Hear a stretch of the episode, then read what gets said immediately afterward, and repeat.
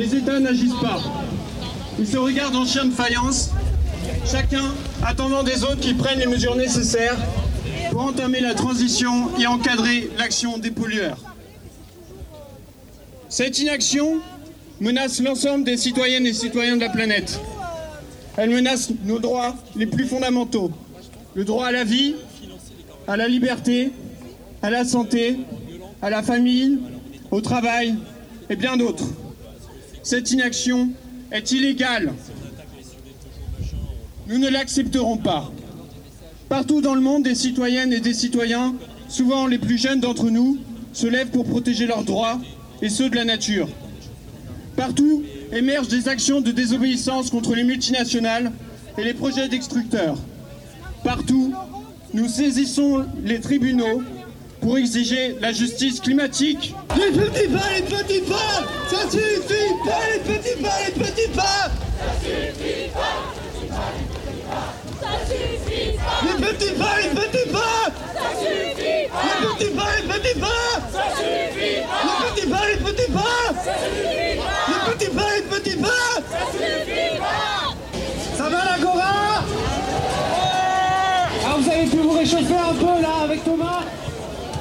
Alors bravo, bravo, bravo à toutes et à tous d'être venus ici, d'avoir bravé la saison pour venir ici, sur la place de la République, pour échanger, pour débattre des moyens d'action nécessaires et pour faire de 2019 l'année du climat, pour enfin engager la transition énergétique et sociale que la situation actuelle rend indispensable.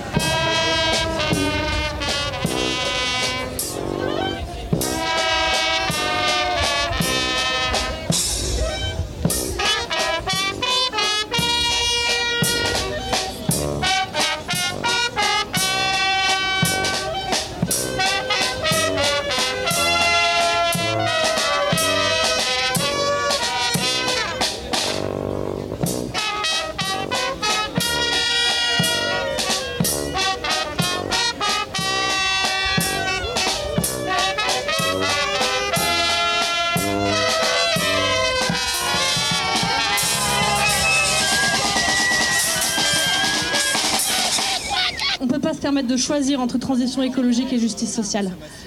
On doit vraiment se permettre d'aller de l'avant sans, laisser la moitié d'entre nous sur le bord de la route. Pour cela, vous avez toutes et tous des tas de propositions et je crois que tous les, toutes les espaces ici permettent de réfléchir à cela. Pour l'instant, celle que l'on propose, la première, c'est de réfléchir ensemble à une fiscalité jaune et verte. La fiscalité écologique, on ne pourra pas s'en passer pour lutter contre les changements climatiques. Par contre, elle doit vraiment être socialement juste. Ça veut dire qu'on doit pe- peut-être, par exemple, rembourser les plus vulnérables d'entre nous sur des critères, par exemple, géographiques ou économiques. Que cette fiscalité, elle ne doit pas exclure les secteurs les plus climaticides, comme l'aérien ou le maritime. Que cette fiscalité, elle doit permettre de vraiment flécher des actions de transition écologique, que ce soit sur des transports en commun ou de doter nos territoires de moyens d'agir financièrement pour la transition écologique. Pourquoi parler de décroissance? Parce que nous mettons en question le concept même de développement durable et critiquons l'idée de développement. Pour nous, le développement et la durabilité ne sont pas compatibles.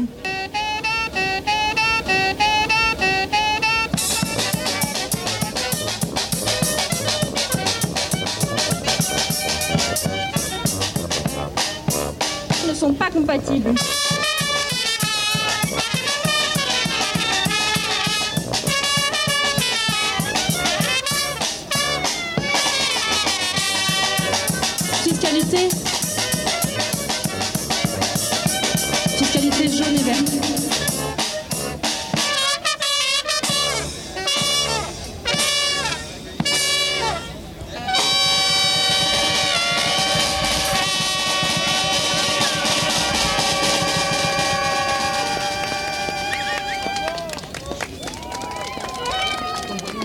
Pingouin de Humboldt est un bon indicateur de ce qui se passe dans l'environnement. S'il manque de nourriture, par exemple, le pingouin est le premier à en souffrir. Si c'est pollué, s'il y a des espèces qui envahissent l'environnement, comme des chiens ou des rats dans une colonie, nous devons prendre plusieurs mesures pour protéger cette espèce avant qu'elle ne disparaisse du milieu naturel. Tu peux crier les joyeux pingouins en famille Les, joyeux, joyeux, joyeux, pingouins, pingouins, pingouins en famille. Les joyeux, Pingouin. pingouins en famille. Joyeux pingouins en famille On va être pas mal là quand même. Et c'est chouette. Merci. Bonsoir à toutes et à tous, euh, bienvenue dans la septième émission des Joyeux Pingouins en famille ce vendredi 15 février 2019. Euh, Vous venez d'écouter un montage sonore qui a été fait à l'Agora pour le climat, c'est le samedi il y a deux semaines, euh, ah, qui a été monté. Et euh, nous allons parler aujourd'hui d'écologie, de euh, politique locale, euh, en recevant Alexis Mazad, adjoint au maire à Tremblay en France. Bonsoir Alexis. Bonsoir. Bonsoir Valentin. Bonsoir Baptiste. Ça va Très, ça va très bien. Et vu qu'on parle de local, ça tombe bien parce que nous avons localement notre artiste musical qui est aussi présent à ma droite. On pourrait le croire venu de Amérique du Sud, de Mexique ou du Chili, mais en réalité, il vient tout droit de Manchester. Il fait partie du label Chica Chica. Il nous propose de la musique dans une ambiance plutôt down tempo et est avec nous pour nous faire un instant live, des productions inédites. Nous sommes très heureux de accueillir El Bouho ce soir. Bonsoir. El Bouho qui est, on va aussi appeler Robin. Ça va Robin? Guibou, si tu veux. Et euh, qui est aussi du coup euh, un travailleur de Greenpeace avec qui nous allons donc entamer les discussions écologiques. Tout à fait, tout à fait. C'est euh, El le soir et euh, Greenpeace la journée. quoi. Exactement. Et du coup, on va entamer cette nouvelle émission de Parents en famille. Vous êtes bien sur Radio Cause Commune 93.1 FM. Il est 23h05 et nous commençons avec Robin le jour pour parler d'écologie. Alors Robin, on va commencer simple. Comment est-ce que tu es arrivé chez Greenpeace? Ouf, ça fait 8 ans que je travaille chez Greenpeace maintenant. En fait, j'ai fini les études. Moi, j'ai fait les études euh, d'Amérique latine. Et j'ai commencé à bosser à Greenpeace il y a 8 ans. Mais ça a toujours été euh, la rêve, en fait, de bosser chez Greenpeace. Greenpeace est une organisation que j'ai toujours respectée. En fait, leur manière de, de mener les actions et de faire vraiment les campagnes et d'aller plus loin, pour moi, ça m'a toujours attiré l'attention. Et quand euh, ils m'ont dit oui, euh, j'étais pris comme stagiaire. J'étais genre, c'est pas possible, je vais, je vais travailler chez Greenpeace. Et du coup, ça, ça fait 8 ans. J'ai commencé comme stagiaire et je suis toujours là. Donc, je suis vraiment. Je respecte beaucoup et j'aime beaucoup l'organisation, les valeurs, les campagnes, tout ce qu'on a fait, ou l'organisation a fait, l'histoire. Et euh, voilà, je, me, je pense que je suis très chanceux de, de pouvoir travailler dans ce, ces milieux-là et avec euh, l'organisation.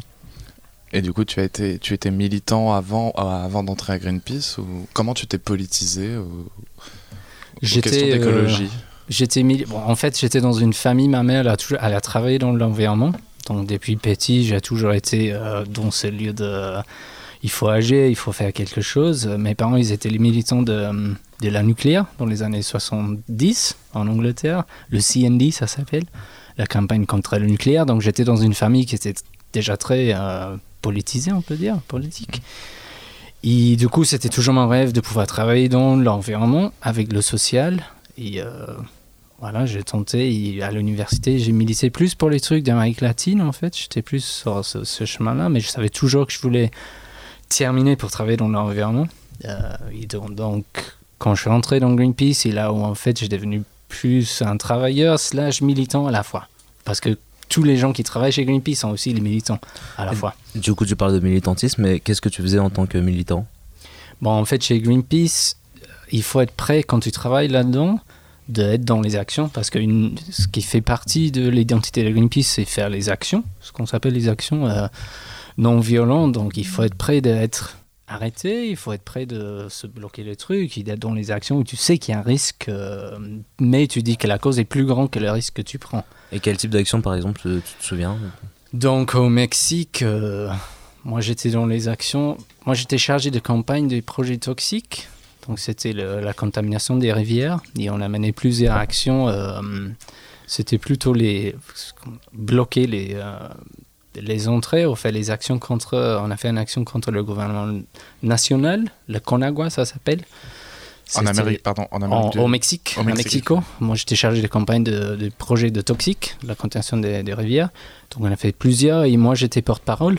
Donc, il faut être là. Et quand il y a le média qui arrive, il faut expliquer qu'est-ce qu'on fait là, pourquoi on est là, c'est quoi le message. Et euh, pourquoi on a décidé de mettre les, euh, les banners là et c'est quoi ce qu'on veut dire. Donc, Ok. euh, Et de ça, du coup, donc tu, tu- tu as été embauché par Greenpeace, d'abord en tant que stagiaire, et puis maintenant en, CDI. Et, euh, en quoi, euh, qu'est-ce que tu fais maintenant dans, dans cette organisation? Donc je suis, je suis chargé de, de projet global. Donc je travaille dans les projets globaux sur la consommation en ce moment. Et euh, ça veut dire qu'à Greenpeace, souvent il y a plusieurs bureaux qui se mettent ensemble et qui décident de travailler sur un projet. Donc là, ce projet, c'est entre le Philippines, entre l'Allemagne, euh, entre le Pays-Bas, entre la Suisse et aux États-Unis. Donc ces bureaux, ils se mettent ensemble, ils disent, bon, on va travailler sur la consommation, on va travailler sur... euh, euh, la consommation et le plastique, c'est l'autre angle sur lequel on travaille. Et moi, mon rôle, c'est un peu d'organiser les, bureaux, organiser l'équipe pour travailler dans cette campagne.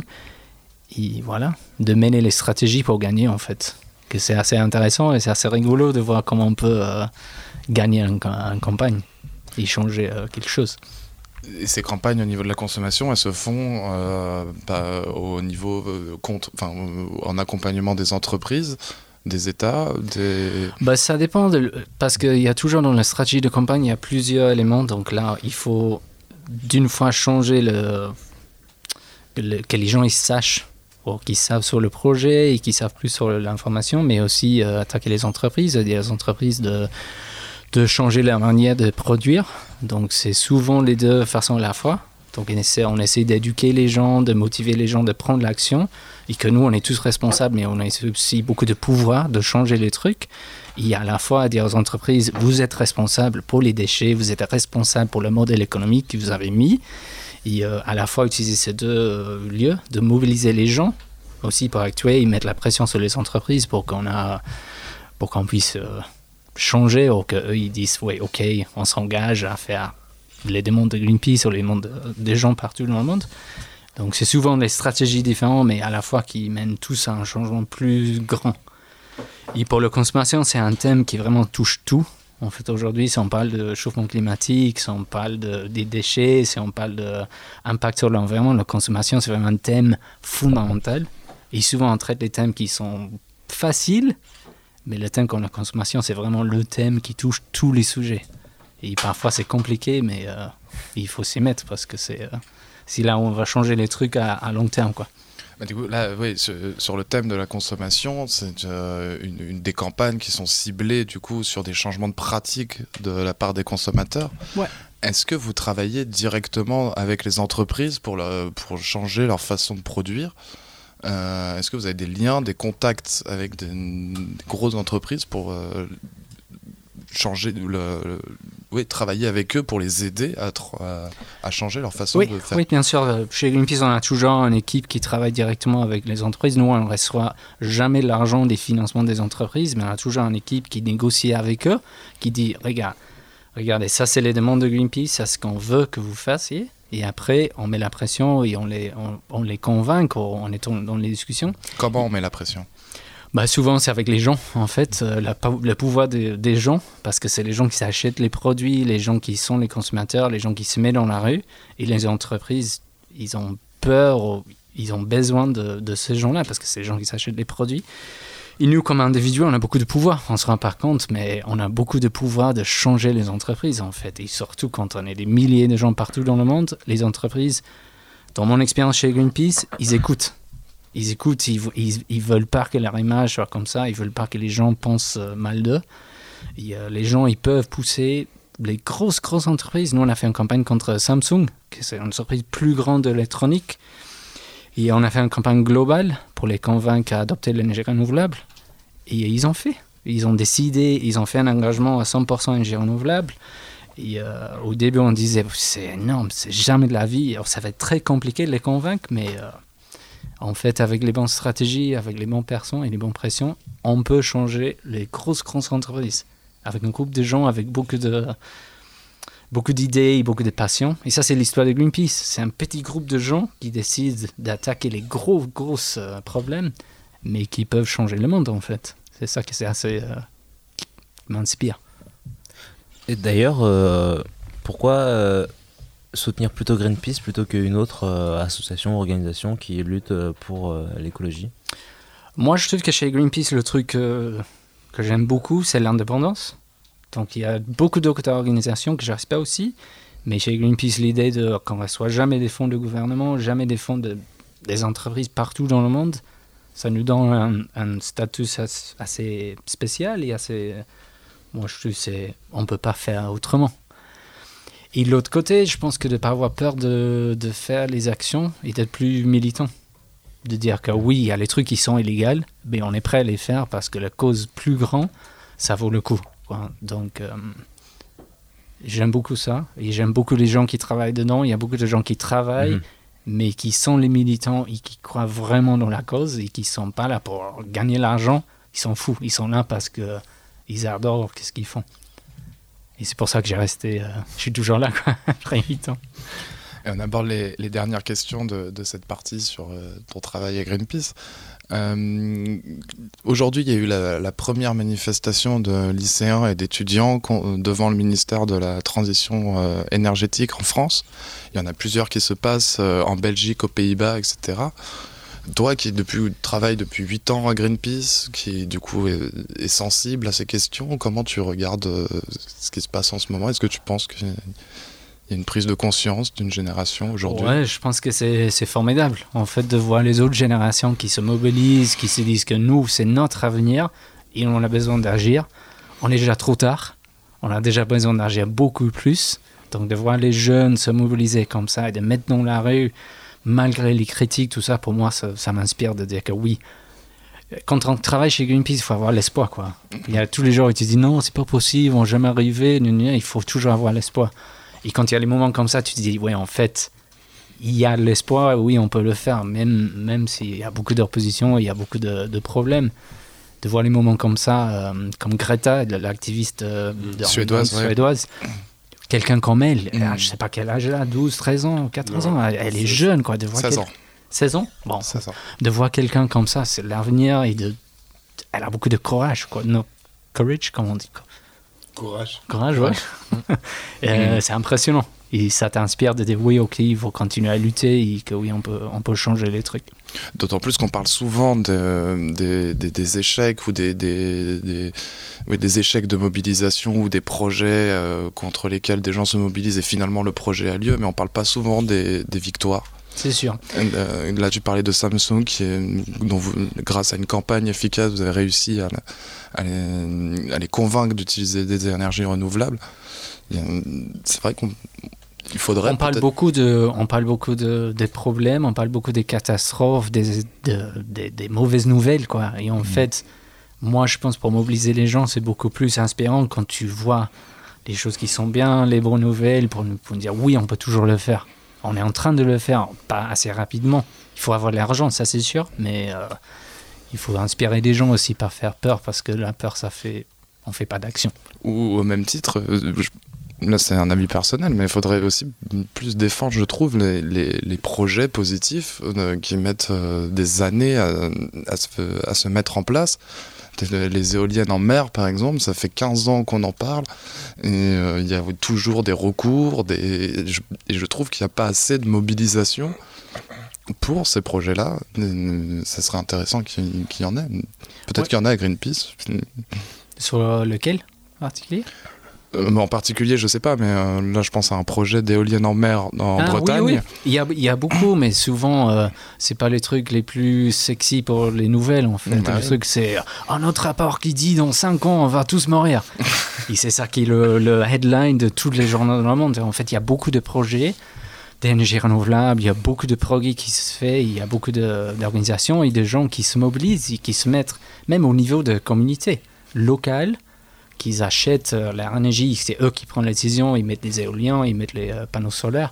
Et ça, c'est les nouvelles qu'on a besoin, de dire que oui, c'est faisable, et toi, comme euh, citoyen, tu peux faire quelque chose, et oui, ça fait une différence. Et on peut s'organiser, on peut se mobiliser, et on peut arriver à, vraiment changer le monde. Mmh.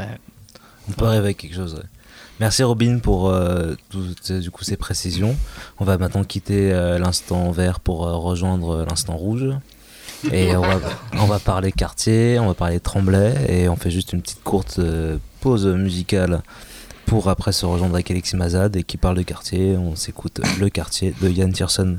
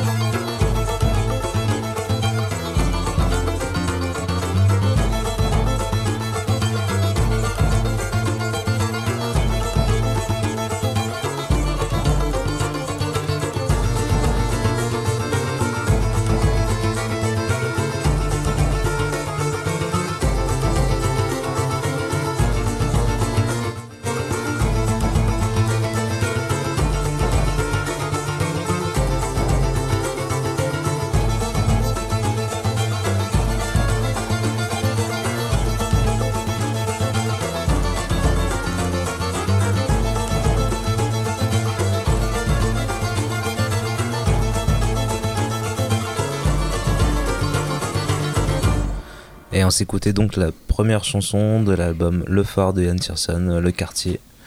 Et on est bien sur euh, l'émission de Japon en famille 93.1 FM sur Radio Cause Commune et on est avec Robin et Alexis. Alexis Mazad qui est maire adjoint de Tremblay en France. Tremblay en France qui est la ville la plus étendue de Seine-Saint-Denis dans le 93. Euh, limitrophe à Sevran, Villepinte. Tout à fait. Tout à fait. Et, euh, dont, une, euh, dont une, une partie de la ville accueille le roi- l'aéroport Roissy-Charles de Gaulle, qui est partagé avec Roissy. C'est Tout à ça. fait. Ville aéroportuaire. Alexis, tu es maire adjoint chargé de la culture.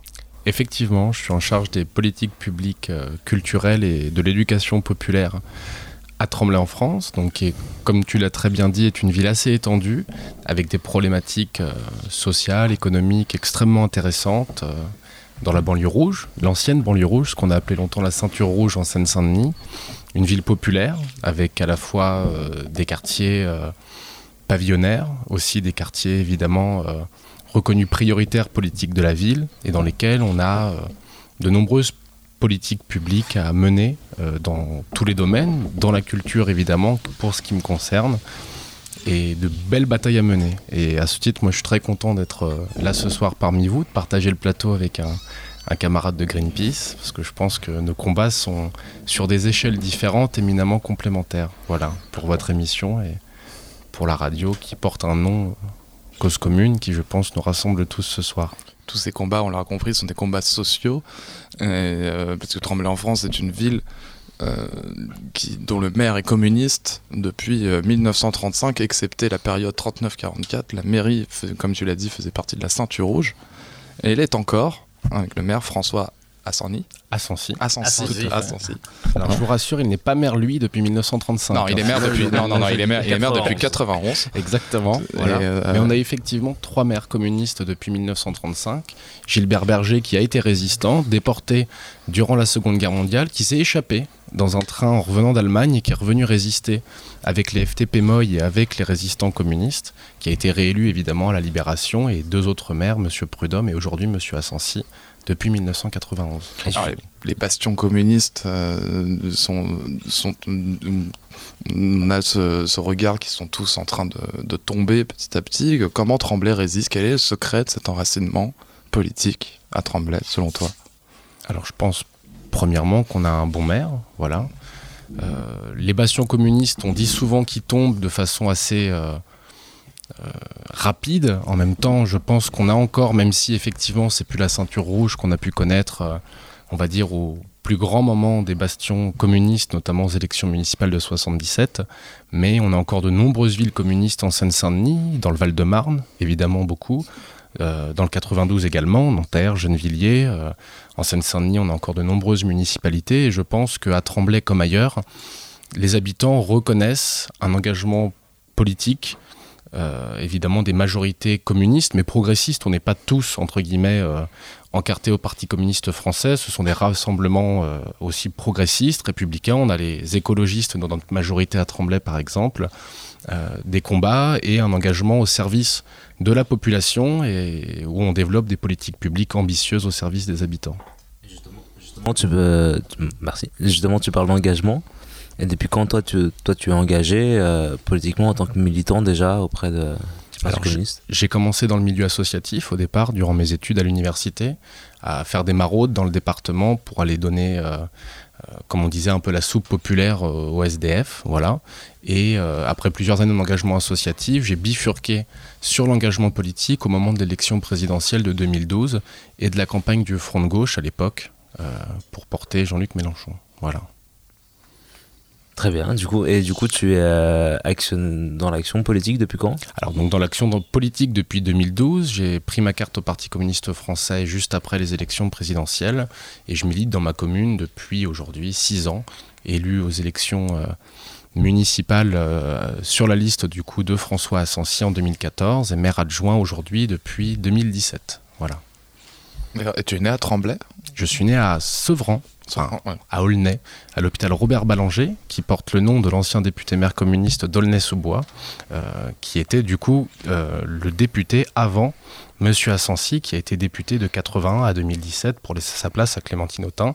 Donc un hôpital aussi populaire avec une belle histoire rouge. Et j'ai grandi à Sevran quelques années, puis ensuite à Tremblay à partir de 94. Voilà, donc un, un gamin du coin.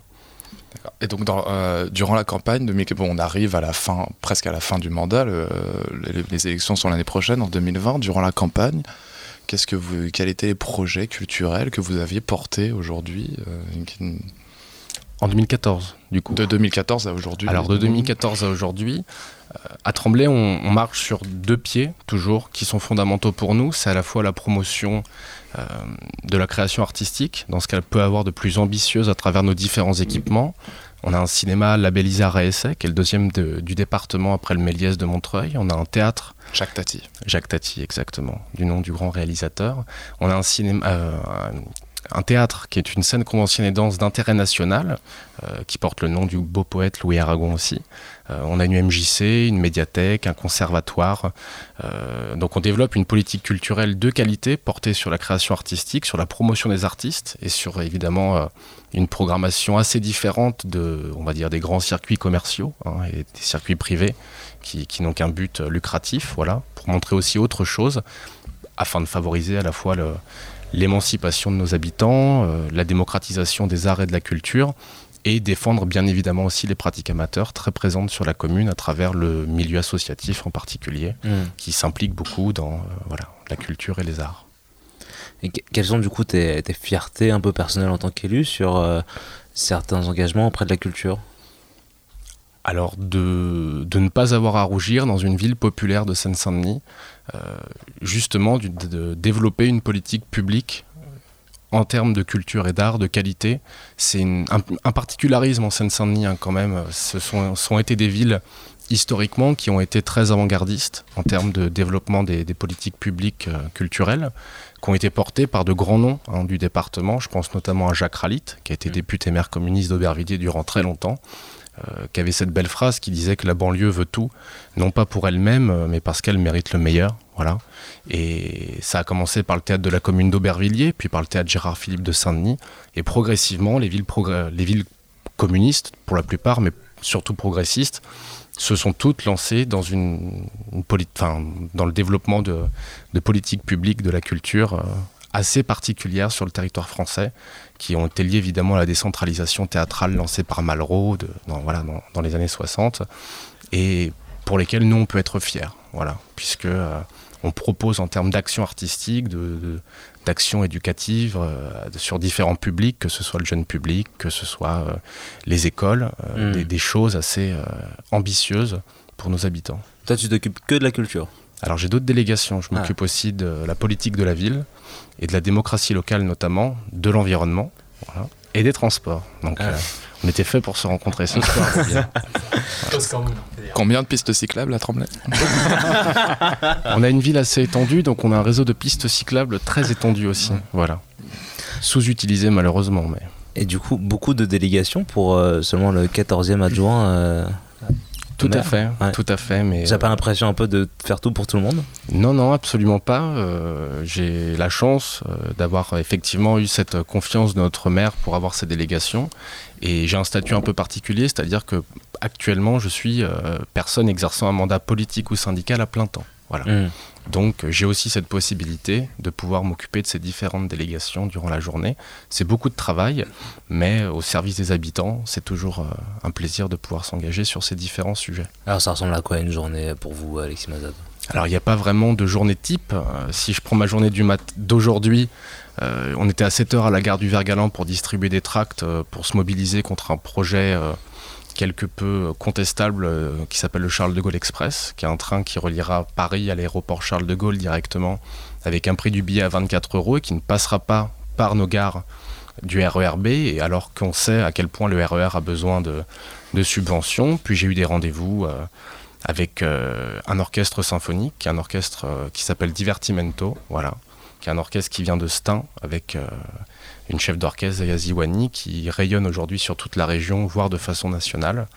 un rendez-vous aussi avec un, stagiaire euh, qui était stagiaire à l'Odéon et voilà qui voulait aussi lui euh, savoir un peu ce qu'était une journée d'élu. Donc il n'y a pas de journée type et c'est ça qui est aussi intéressant dans ce boulot, c'est que euh, les journées ne se ressemblent pas. D'une manière générale, l'île de France, Paris, est prise dans le projet Grand Paris d'une métropolisation assez globale qui met en compétition les communes de, de banlieue. Comment, comment on fait pour, euh, pour répondre à cette, euh, cette nécessité d'être attractif? Enfin, cette compétition qui vous est imposée d'une manière générale en banlieue? Alors je dirais pas qu'il y a une compétition spécifiquement qui est imposée entre les communes. Moi je pense que la métropole du Grand Paris s'opère dans une euh, logique évidemment libérale hein, de, compétition entre les grandes métropoles européennes et mondiales. C'est-à-dire que Paris doit peser à l'échelle européenne face à Londres, face à Berlin, face à Barcelone et au niveau mondial c'est la même chose.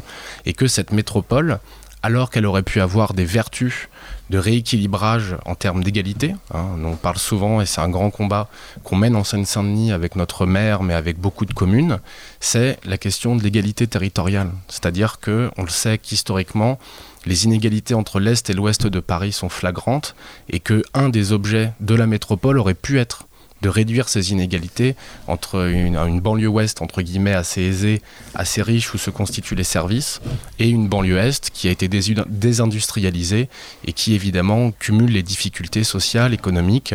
Euh, voilà, ça, ça aurait pu être, euh, entre guillemets, un objet de la métropole, mais qui n'est pas qui n'est pas une priorité aujourd'hui.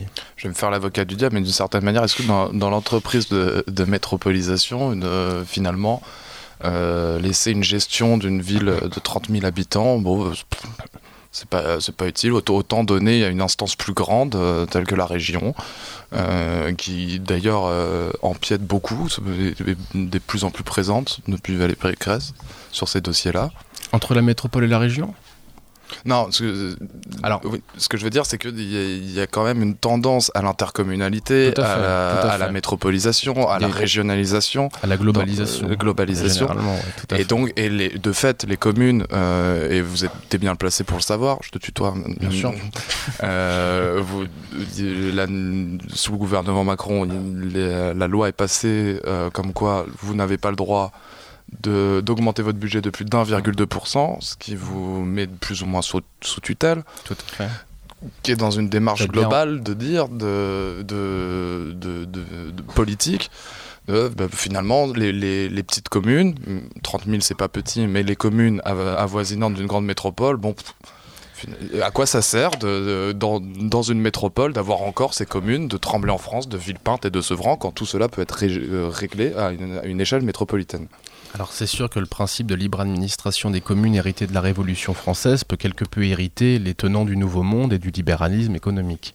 Néanmoins, euh, la question fondamentale pour nous, c'est de se dire, on parle de communes, on parle de services publics, et la finalité du service public, c'est les habitants, les citoyens. Et fondamentalement, quand on crée une métropole, quand on crée des intercommunalités de fait forcées, pour le plus souvent, hein, qui sont imposées aux communes, euh, les compétences forcément remontent d'un niveau et on rentre dans ce qu'on appelle, entre guillemets, de façon grossière, la technocratie. Et du coup, on éloigne les citoyens des centres de décision. On peut dire ce qu'on veut aujourd'hui, mais la personnalité politique préférée des Français, ça reste le maire. C'est celui qui a le plus la confiance de ses concitoyens. Pourquoi? Parce que le maire, on le croise en allant faire ses courses, en allant au cinéma, euh, en allant au spectacle de fin d'année des enfants à la kermesse, ce qui n'est pas le cas pour le président d'une intercommunalité ou pour la présidente de la région Île-de-France, qui a évidemment un territoire énorme à gérer. Et c'est ça le problème fondamental derrière, c'est cette question de proximité et d'intérêt finalement des citoyens. Et ça, pour moi, il n'y a que l'échelon communal qui peut le porter de façon, euh, entre guillemets, légitime au quotidien. Et, du coup, mais tout de même, euh, euh, comment vous résistez, vous, face à ces, comment ces, pressions financières qui Alors, vous comment sont on résiste Alors, euh, évidemment, l'État, mais ça, ça date pas malheureusement du, gouvernement Macron. Hein. On va dire que tous les présidents successifs se sont employés à, attaquer les communes et tout le monde mène la même politique d'austérité aujourd'hui. Hein. Il faut respecter les 3% de Bruxelles. Hein. Ils vous répondront que avant, c'était le gel sur les subventions données aux communes, et maintenant, vous, avez le droit à une augmentation de votre budget. Alors non, Euh, Aujourd'hui, ce qu'ils appellent la contractualisation des communes, c'est de limiter à 1,2% l'augmentation du budget de fonctionnement, ce qui est artificiel puisque quand vous augmentez, ou en tout cas quand vous réalisez des investissements dans une commune, foncièrement, ça va augmenter votre budget de fonctionnement. Donc en fait, c'est une, euh, une, euh, ça contrevient au principe de libre administration des communes, ce que reconnaît d'ailleurs le Conseil constitutionnel, mais il considère que ce n'est pas une atteinte suffisamment grave pour l'interdire. Donc euh, voilà, aujourd'hui les communes sont mises sur tutelle. Nous à Tremblay, pour exemple, on a perdu 27 millions d'euros sur notre budget entre 2014 et 2018 avec les suppressions de dotations de subventions de l'État. Voilà. Donc euh, 28 millions, c'est autant d'argent qu'on met en moins dans les politiques publiques au service des habitants. Ok. Je suis passionné et bavard, alors donc si vous m'arrêtez pas. euh, Et du coup, c'est autant pour la culture que les transports, c'est pour euh, tous les sujets, quoi, pour tous les thèmes. Exactement, exactement. Il n'y a pas de thème qui, euh, il a pas de thème qui échappe à ça. Je participais. euh, Même si pourtant le président Macron met en avant une politique vers le numérique, vous, du coup, vous ne recevez pas plus de subventions ou une enveloppe plus grosse par rapport à ce sujet-là? Non, absolument pas.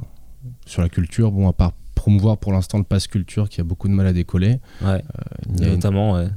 voilà, qui est dans une plus, en tout cas pour moi, hein, pour ma part, dans une dynamique de consommation culturelle et absolument pas de recherche de- de- d'une programmation de qualité. En met- voilà.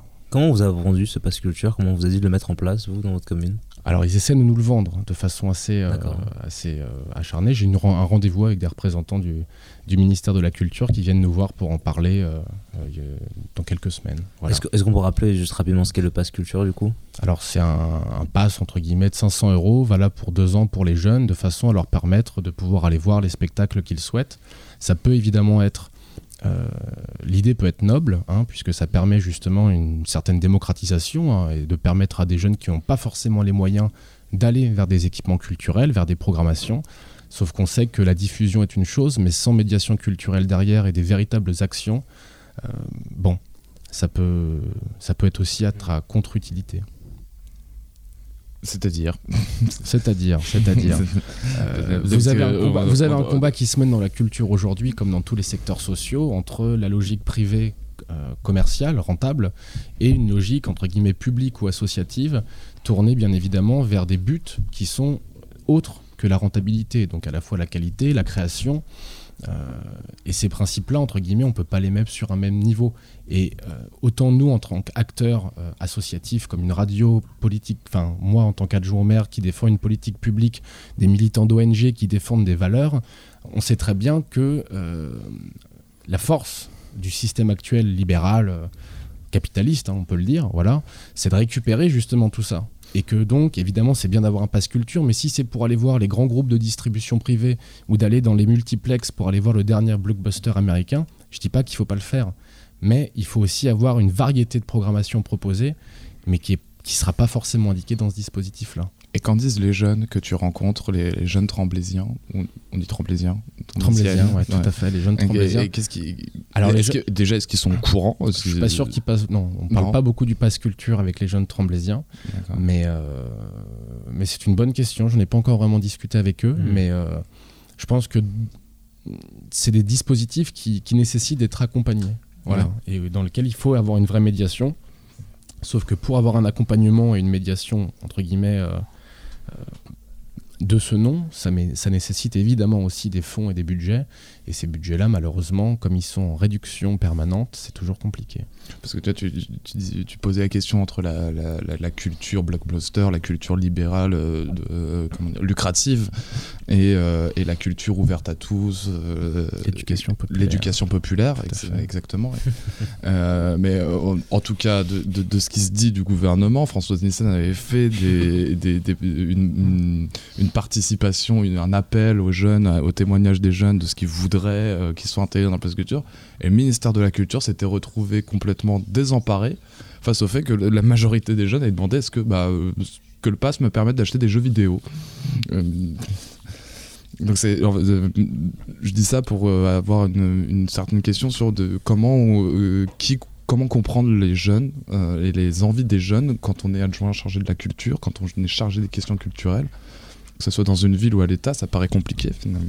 Alors, c'est un vrai sujet et que, dont, moi je discute beaucoup avec les jeunes, évidemment, puisque euh, Euh, quand on défend une politique publique de qualité, notamment portée sur la création, sur la danse contemporaine comme au théâtre, sur du cinéma d'arrêt d'essai, de patrimoine, du court métrage euh, au cinéma, ou sur de la musique blues ou de la musique du monde dans notre, dans notre scène des musiques actuelles, évidemment, c'est pas toujours au premier lieu ce qu'attendent directement, entre guillemets, les jeunes, qui sont évidemment, de par la force de cette société consumériste, évidemment plus euh, enclins à aller évidemment vers la, voilà, la, grosse production, le gros concert, etc. Et, et je- moi, je pense que l'un l'un l'un et l'autre ne s'opposent pas. C'est pas parce qu'on va voir un. Les jeunes veulent effectivement aller voir le dernier. euh, dernier gros film américain ou aller voir le dernier concert du chanteur qui va passer à la radio, que ça les empêche à l'inverse d'aller aussi vers autre chose. Et ça, c'est notre rôle, nous, en tant que municipalité, en tant qu'opérateur public, de les amener vers cette autre chose. Et ça, on y arrive par la médiation culturelle, par des parcours au long cours, voilà, qui prennent du temps, parce que ça prend toujours du temps, la médiation. Euh, celui qui avait dit le changement c'est maintenant, c'est pas vrai. Le changement se fait toujours dans le temps long, et c'est en accompagnant les publics qu'on arrive à aller vers un déplacement à la fois du regard et, euh, et de- Et justement, un déplacement du regard, je suis désolé, j'ai une vraie question de merde. Mais euh, comment tu fais quand t'as adjoint en mer face à, face à des jeunes de Tremblay et qu'il y a le sujet Boubacaris qui arrive en combat de boxe? Quand Alors, tu parles euh, d'aller vers un autre regard Alors, j'ai pas encore parlé du combat euh, Boubacaris, du combat de boxe. C'est vraiment une question de merde. Ouais, je- je suis désolé. En fait, ça m'est euh, venu vraiment comme ça, ouais. Mais euh, non, on n'en parle pas forcément. Écoute, ça, c'est des choses qui concernent pas forcément mes fonctions d'adjoint à la culture et pour lesquelles j'ai pas forcément. Quelle de- honte Voilà. Pas forcément de vision affirmée sur ces sujets-là et j'essaie plutôt de, de leur, de, leur sort, de les sortir de, de ces thématiques-là pour les amener vers des choses plus constructives. Et t'as du côté plutôt Bouba ou Garis Honnêtement, à la limite, j'aurais été plutôt lunatique à l'époque. Ah. Mais Ah, euh, aujourd'hui. euh, Normal. La réponse de politique, quoi. Vas-y, Antoine. Baccaris, j'aurais été plutôt lunatique, normal. Mais de toute façon, ça se passera pas en, en France. Le combat, j'ai entendu que C'est en c'était Algérie. euh, en Algérie. ouais. Tunisie. Pardon. On a un amateur des Quoi qu'il pays en du soit, Maghreb. quels sont euh, vos prochains on va, on va bientôt devoir terminer avec, euh, avec vous, Mm. Alexis Massad. Moi, je vous vois parce que je vous respecte énormément. Mais euh, de la. République. quels, euh, quels- quels sont les prochains projets du coup de construction envers la culture ou les transports dans Tremblay? Alors, culture, transport.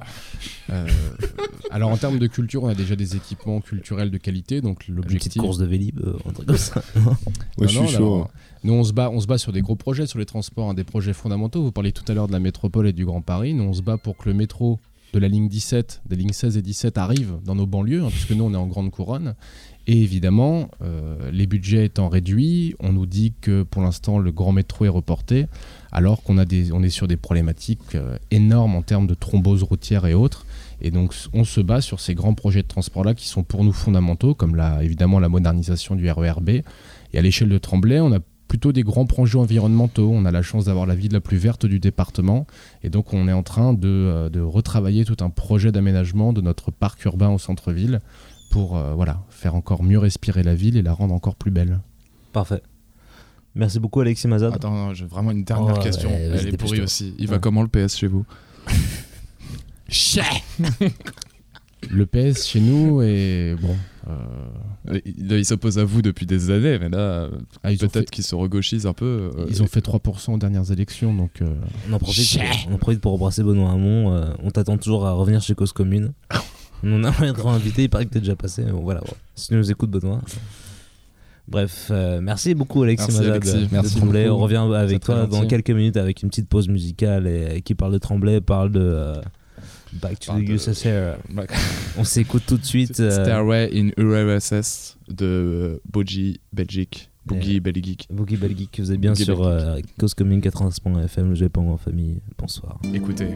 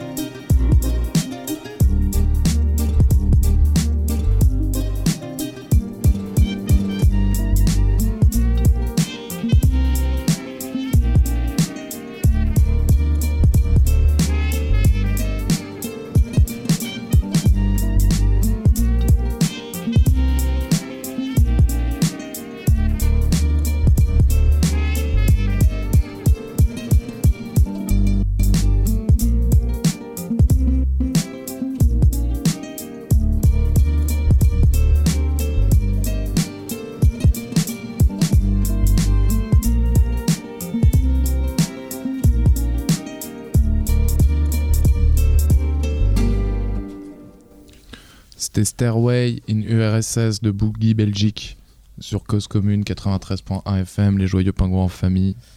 Nous sommes le vendredi 15 février. Alexis, en plus d'être élu local, tu as d'autres passions? Tout à fait, tout à fait. Au- de- Au-delà de, de mon engagement politique local pour ma ville de Tremblay en France et pour mon territoire, j'ai d'autres évidemment, euh, d'autres petites passions, notamment musicales. Voilà.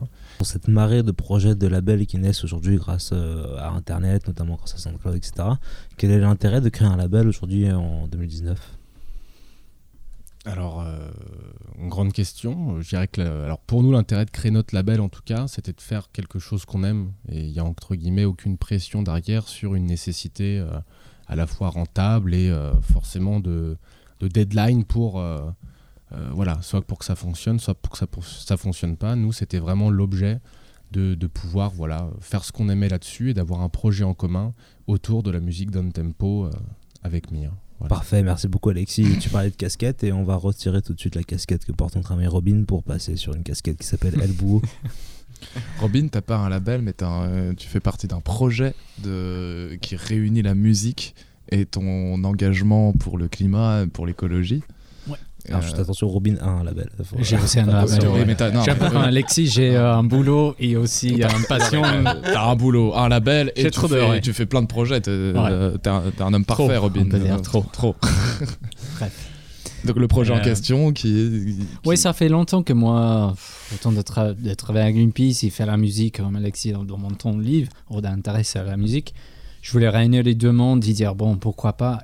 Pour moi, il y a un manque de politique, un manque d'activisme dans la musique électronique d'aujourd'hui. Il y a beaucoup de musique électronique qui se fait pour danser, pour oublier ou pour passer un bon moment. Ça, c'est ok aussi, c'est normal. Mais moi, je pensais pourquoi pas, on peut réunir les deux choses et que les musiciens, les DJ, les producteurs, ils peuvent au- aussi être les porte-parole des thèmes euh, aussi graves et importants comme le chauffement climatique, mais d'une autre euh, façon, et une façon plus euh, d'inspirer des gens, de dire que oui, il y a les solutions et que nous, tant de producteurs DJ, on soutient ces causes qu'on ne parle pas beaucoup. Et du coup, moi, je fais partie d'un groupe qui s'appelle euh, DJs for Climate Action, que c'est quelques DJ de New York qui ont fondé l'association. Et l'idée, c'est de, voilà, de réunir tous les DJ, les producteurs qui pensent beaucoup au réchauffement climatique et de mener des actions pour inspirer des gens, pour euh, faire du fundraising sur, sur, les- sur le chauffement climatique. Musique électronique, Alexis, euh, si je me trompe, elle n'est pas non plus présente dans les mouvements sociaux euh, ces derniers temps. Pas extrêmement présente évidemment, mais elle mériterait de l'être plus. Ça pourrait être intéressant aussi. donc, Tout enfin, à fait. Ouais, on parlait tout, tout à l'heure, dans l'Allemagne, en fait, il y a une culture de oui, la musique électronique, c'est vraiment dans les, les mouvements sociaux. Tout à fait. Mais dans les autres pays, en Angleterre, je suis anglais, en Angleterre, Mm. Pas vraiment. En France, je sais pas, je pense que non plus, mais ça pourrait être la scène Mm. techno de Berlin, berlinoise, c'est vraiment très Tout à gauche, très militant Exactement. et très. euh, Et il y a un- Pourtant- Ouais, excuse-moi Alexis. Et il y a un accompagnement des pouvoirs publics, justement, euh, avec la Ouais. musique électronique, des clubs, etc., qu'on n'a pas en France. Ouais. Et je pense qu'en termes d'accompagnement public, justement, euh, du milieu musical, artistique, notamment électronique ou autre, à travers les clubs, les soirées, voilà, on est très en retard en France euh, sur, euh, en termes de politique publique sur cet accompagnement, ce qu'ont compris les Allemands et en particulier les Mm. Berlinois. Quoi. Mais du coup, euh, je suis absolument d'accord avec toi, mais je suis aussi surpris, Robin, quand tu me dis que la musique électro- électronique et militante ne fait pas forcément partie de l'Angleterre. C'est un peu ce que tu as dit. Ouais. Ouais, Mais en fait, aujourd'hui, si, si on regarde la scène Ouais, clubbing. Aujourd'hui, d'accord, mais pas- alors, alors que pourtant, le- Ouais, peut-être l'esprit rave euh, vient quand même d'Angleterre. Oui, l'esprit rave, mais c'est pas politique. Ah bon? Bah, Euh, Alors, notre invité rave euh, C'est un débarque, euh, Antoine Zabarté. Bonsoir. On- Expert du rave. non, pas du tout, mais on peut penser à Spiral Tribe par exemple. Exactement. Forward the Revolution. Enfin, j'ai un accent anglais à coucher dehors, mais. Ouais, mais excuse-moi, la plupart des gens ne comprennent pas ce que tu, les gens que tu viens de dire. Alors, Il faut- alors il faut euh, contextualiser Spiral. Tribe euh, S23, si je ne m'abuse, Euh, c'est un groupe de musique anglais et qui a été un collectif assez influenceur, si ce n'est créateur, dans le domaine des raves anglaises. Donc Spiral Tribe et qui a fait un morceau qui s'appelle Forward the Revolution, oui, qui est génial.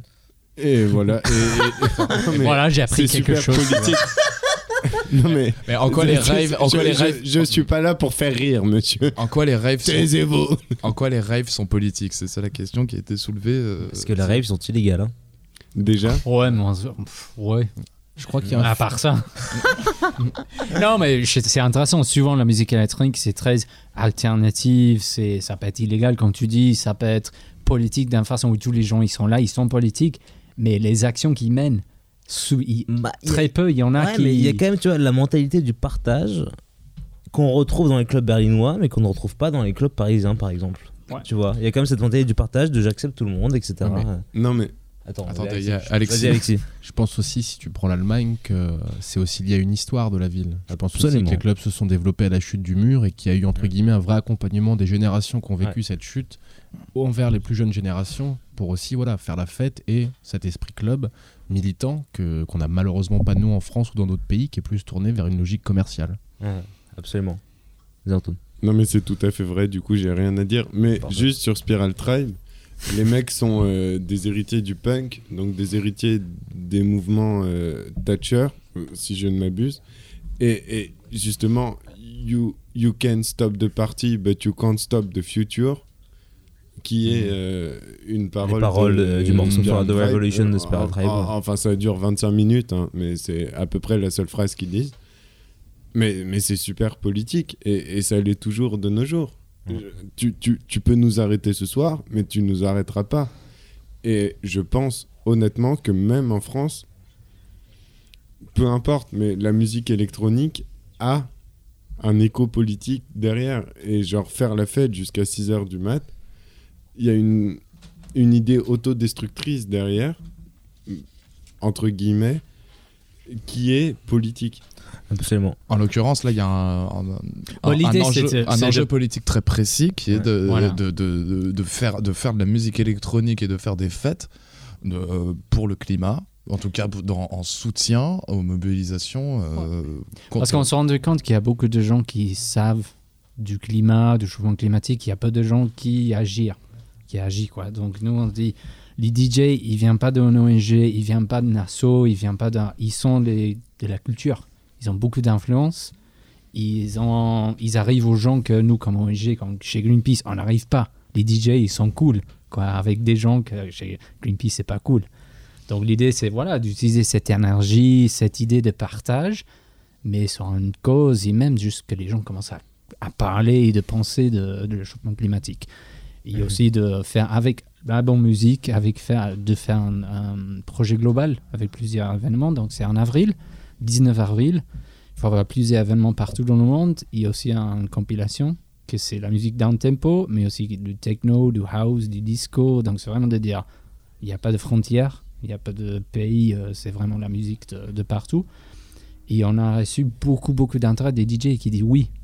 Ça fait longtemps que je pense ce sujet et j'ai envie de faire quelque chose. Qu'est-ce que je peux faire comme DJ Voilà, donc euh, ça va être cool.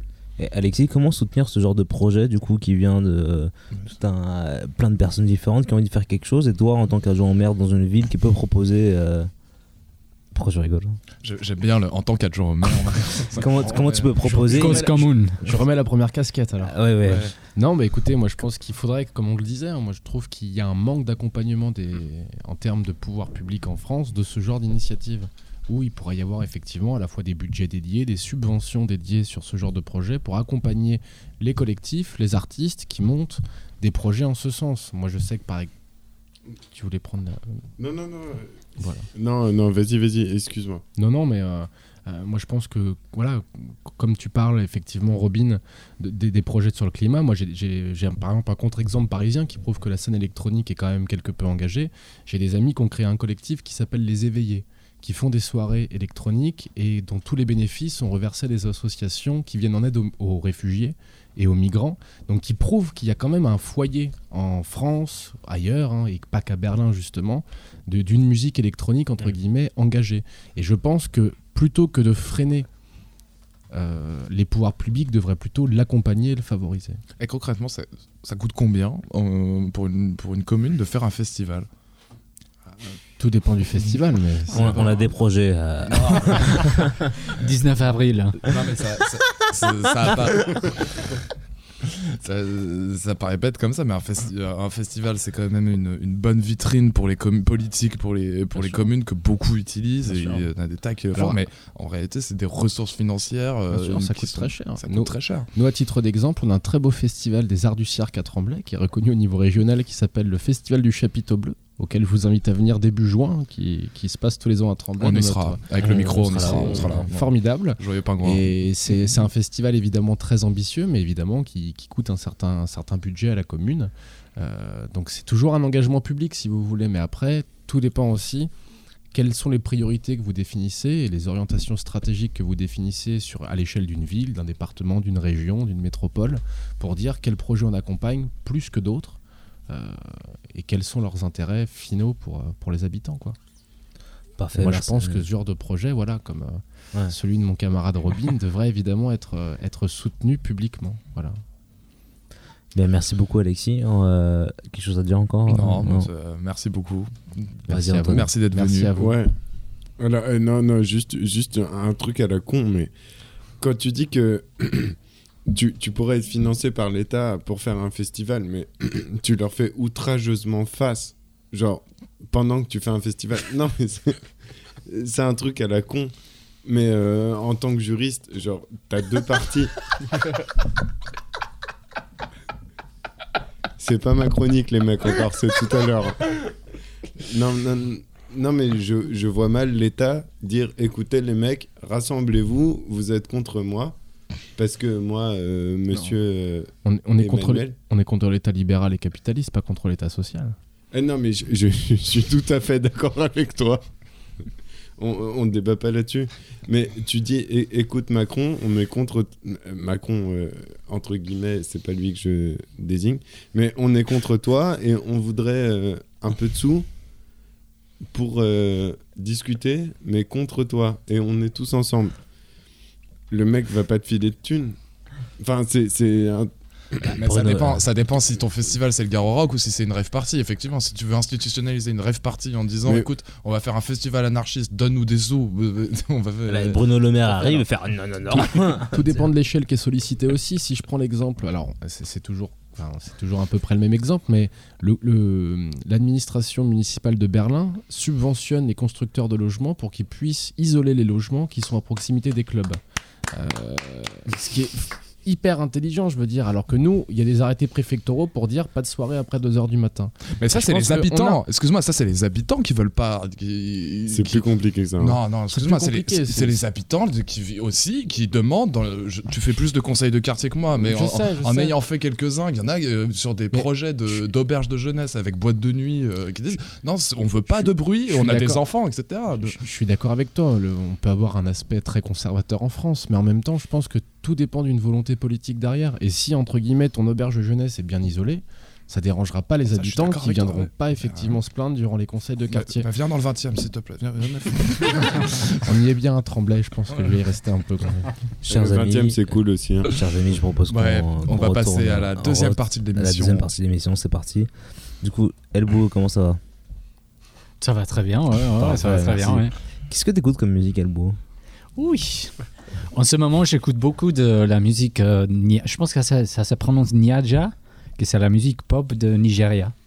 Wow. Que c'est vraiment. euh, moi, je trouve top. Peut-être en Nigeria, c'est très pop et très cheesy, mais moi, je l'écoute, euh, je le trouve très bien. Euh, Il y a vraiment un mouvement très intéressant des rythmes que je connaissais pas et c'est énorme comme euh, scène musicale en Nigeria. C'est très grand. Donc, euh, en ce moment, j'écoute et je découvre beaucoup d'artistes pop Par exemple, qui, nigériens. qui, comme, qui comme artiste? Ou je sais pas le- les noms, je, je peux sortir ma, iTunes pour, pour te dire les noms, mais t'es- euh, T'es beaucoup inspiré par les sons euh, hors d'Europe, de- d'Amérique du Sud. euh, je suis inspiré par des sons points.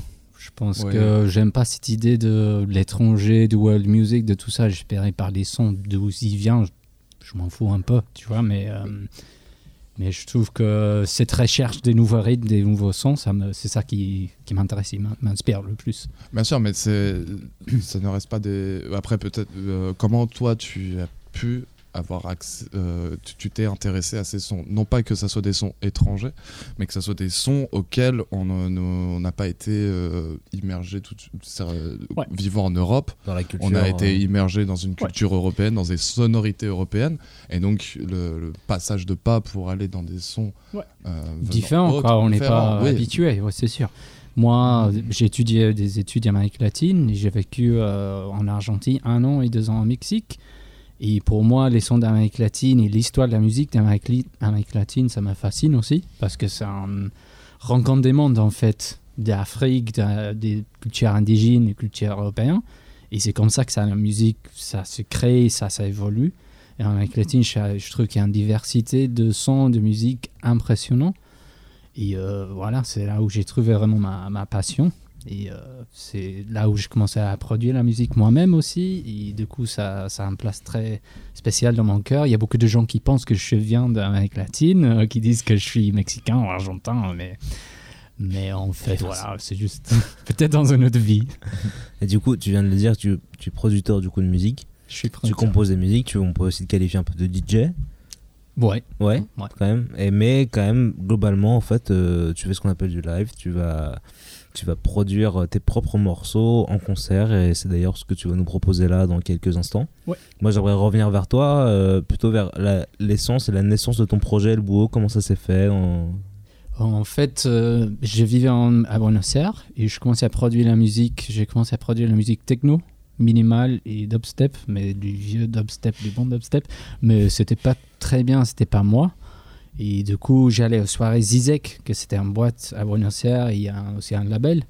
Et on allait avec nos colocs toutes les soirs, tous les jeudis soirs, on allait. Et je disais, c'est quoi cette musique? J'avais jamais entendu un truc comme ça. C'était des rythmes d'Amérique latine, genre la cumbia ou les rythmes folkloriques, avec la musique électronique, que j'avais jamais entendu. Je disais, je sais pas ce que c'est, mais je vais tenter faire ça. Et du coup, je commençais là, en Argentine, à produire. Je vais aller voir les mecs de Zizek, je vais donner un mixtape qu'ils ont, je, je pense, jamais écouté. euh, J'étais un peu... Et c'est là où j'ai commencé, en fait, le, pro- le projet El Búho. Donc, c'était dubstep, techno, c'était pas mon truc. Et après, je disais, ah, peut-être je peux essayer par là. Donc, j'étais, voilà, musique latine, musique électronique. Et j'ai ajouté les sons organiques, les sons de la nature. Et voilà, tu commences à construire ton identité euh, musicale. Ça prend du temps, mais... Avant de partir en Argentine, tu faisais pas de la musique tu faisais de Je faisais la musique, Ouais. mais je faisais DJ. En Ouais. fait, on faisait des soirées euh, reggaeton, cumbia à Glasgow. Moi, j'ai étudié à Glasgow. Ouais. Et on faisait un truc qui s'appelle la société euh, des Hispanic Society. On faisait des soirées euh, folles, euh, des piñatas, des grosses fêtes avec la musique d'Amérique latine, mais plutôt cheesy. Moi, je faisais le DJ, mais top, quoi. C'était pas rigoler. Et euh, là où j'ai commencé à, à mixer, on peut dire, mais je produisais pas, c'était vraiment juste de, de mixer. Tu es maintenant membre et fondateur du label euh, Chica Chica. Tout à fait, oui. Est-ce que euh, du coup, le label qui est plutôt euh, sur euh, la production de musique down tempo, Ouais. que tu es du coup cofondateur avec avec Agustin, qui est un producteur d'Argentin qui s'appelle Barrio Lindo. Et voilà, on a fondé le, le label pour sortir la musique de nous et nos amis, parce qu'on trouvait qu'il n'y avait pas vraiment un lieu. Et c'est un label dans lequel on ne prend pas d'argent, on essaie de donner le plus d'argent aux artistes, on donne 60% des bénéfices aux artistes et 30% juste pour que le label continue. Et euh, là, cette année, on commence à faire des vinyles pour la première fois, donc ça commence à marcher hyper bien, on a une petite communauté. Et euh, on peut sortir la musique qu'on adore. Toute cette histoire, juste pour que de- elle date depuis combien de Euh, là, ça fait presque trois ans maintenant qu'on a Trois ans. fondé euh, Chica Chica. et on te retrouve du coup dans divers festivals, notamment au Fusion l'année dernière. Je sais pas si tu es encore cette année au Fusion. Oui, avec un autre projet, On te avec re- Agustin. Ah, on te retrouve au Fusion. Ouais. Euh, tu as sorti un album cette année aussi. J'ai plusieurs projets Ouais. pour sortir cette année. Donc, euh, j'ai un projet qui s'appelle El Boo and Friends, que c'est que des collaborations. Je vais jouer quelques morceaux de là. Et j'ai voilà, j'ai beaucoup d'idées et pas assez de temps pour les réaliser, mais bon, Parfait. Mm. beaucoup de musique pour sortir. C'est super. Et que, que, que beaucoup de musique. euh, Est-ce qu'on partirait pas sur ton live?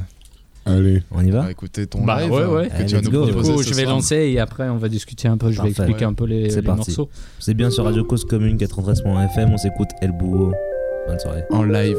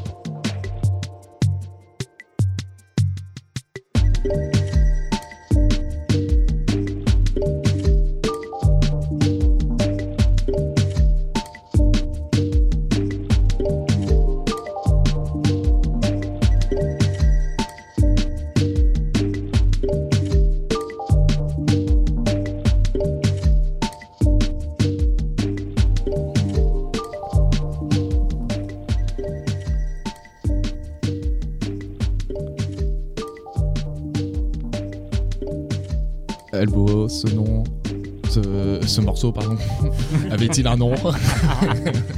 En fait, ces deux morceaux, c'est deux morceaux qui ne qui sont pas sortis. Euh, Il y a le premier qui s'appelle D-Lumping. En fait, c'est un projet qui s'appelle les Rhythms. Et euh, mon idée, c'est de faire un album de 20-30 euh, rhythms, comme au style de, de dancehall. En fait, juste des morceaux courts, juste comme ça, 2-3 minutes, mais avec les, un peu plus dancehall organique, on peut dire. Donc, le premier s'appelle D-Lumping, et celui-là il s'appelle Fuertes Parrot, que c'est un oiseau. Il y a un sample du oiseau dedans. Donc, euh, c'est les deux un eddy. Et euh, c'est la première fois que je les joue en, pu- en public. Quel honneur. Quel Donc, honneur euh, pour nous. Merci beaucoup, Ouais. ça, ça nous fait vraiment plaisir. Moi j'ai une petite question. euh, Du coup, euh, est-ce que tu m'as l'air d'utiliser beaucoup le sample dans ta musique? Ou alors c'est. Ouais Euh, ça dépend en fait, j'utilise beaucoup de samples coupés et euh, j'utilise les samples pour faire les instruments en fait. Donc je prends par exemple un oiseau, je coupe, je coupe, je fais un note, je fais un sample, un instrument avec et je joue comme si c'était un piano, mais avec un chant d'oiseau. Donc j'utilise beaucoup les samples, mais d'une façon que tu reconnais pas du tout le sample original. Et comment tu trouves tes samples? Euh, d'un peu partout. J'ai un gros euh, bibliothèque de, de sons. Euh, J'enregistre pas mal de trucs aussi. J'aime beaucoup prendre des sons de, normales de la cuisine, ou les sons de la rue, ou les petits trucs. euh, J'aime pas beaucoup faire les, les trucs normaux, genre un snare d'un d'un drum kit. Je préfère faire un snare avec un bruit de vélo, avec un bruit de, je sais pas. J'aime beaucoup mélanger les sons pour que ça soit un peu différent, un peu original. Donc toi, j'en- manière artisanale, tu enregistres Ouais, ouais j'ai un petit enregistreur. Donc je- quand je voyage aussi, je- j'enregistre beaucoup. Et après, je les transforme. Et euh, j'aime beaucoup. Parfois, tu sais pas d'où ça vient le son, mais tu l'as jamais entendu avant. Et j'aime beaucoup ça. Parfait. Tu vas peut-être répondre, j'ai juste une question, euh, une question que je, me, que je pose à tous les DJ qui passent ici. Mhm. Personne n'est capable de me répondre. Est-ce que dans la construction de tes morceaux, euh, tu... en même temps, elle est peut-être difficile ma question. On va voir, hein. Tu penses à Valérie Damido. est-ce que tu, est-ce que c'est, tu, tu, qu'est-ce qui vient en premier entre le, le rythme, le kick euh, et l'instrument et ou l'instrument? Est-ce que, est-ce que l'un accompagne l'autre ou est-ce que c'est bah ça dépend, ça dépend. en l'occurrence, en l'occurrence sur le son qu'on vient d'écouter. Euh, ça, ça vient du oiseau. En fait, c'est un, un- comment on dit, un perroquet, un perroquet, un parrot, Ouais. que j'aime beaucoup le, le son. Du coup, il s'appelle Fuertes Parrot. C'est une espèce de perroquet. Et ça commence avec ça. T'es parti du perroquet pour ensuite Parti du mettre perroquet, un kick voilà. dessus. Génial. Donc t'es- perroquet kick. Donc t'es pas, voilà, donc t'es parti de l'instrumental pour mettre un kick Ouais, derrière. mais parfois, je commence avec Ouais. le kick et le Ouais. perroquet il vient euh, plus tard. Donc, ça dépend. Ça dépend. Ça dépend du perroquet. Est-ce qu'on partirait pas du coup sur une autre, euh, un autre type de perroquet maintenant? Euh, on va partir sur un morceau qui s'appelle Un jeudi soir. Alors, on est vendredi soir, mais euh, bon, Bon, on peut, ça- ça- ça on tombe peut bien. imaginer qu'on est jeudi soir. C'est pas très grave ici. Et euh, c'est un morceau très personnel, personnel on peut dire, qui a aussi une histoire derrière, mais euh, voilà, ça s'appelle Jeudi soir, Thursday Night en anglais, le nom original.